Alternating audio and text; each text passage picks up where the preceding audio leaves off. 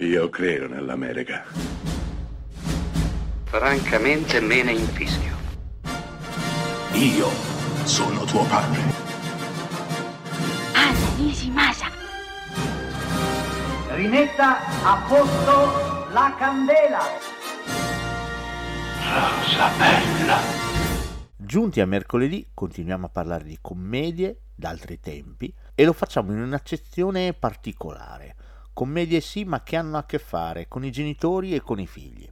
Partiamo con una pellicola del 1961 interpretata da Haley Mills, Brian Keith e Morino Ara, produzione Disney. Sto ovviamente parlando de Il cowboy col velo da sposa. Questa è una delle commedie più celeberrime che credo ognuno di noi almeno una volta nella vita ha visto. Il film comincia in un campeggio dove ci sono due ragazzine, entrambe interpretate da Haley Mills, terribilmente identiche, che si somigliano proprio, sono sputate come due gocce d'acqua. Beh, salterà fuori che le due sono gemelle, sono state separate praticamente alla nascita dai due genitori, che una volta deciso di separarsi hanno pensato bene di tenere ognuno una figlia e farla crescere in maniera indipendente dall'altra. Ecco quindi farsi largo immediatamente il piano. Le due ragazze si scambieranno di posto per vivere l'una la vita dell'altra, almeno per un po', soprattutto per frequentare quei genitori che di fatto non hanno mai conosciuto. Va da sé che le due prima o poi sono destinate a rincontrarsi, a riunirsi e i due genitori dovranno fare delle scelte. Commedia tra luce e vino sicuramente, però intrisa di quei buoni sentimenti e di quel briciolo di sorpresa e peculiarità che vanno a braccetto con una cura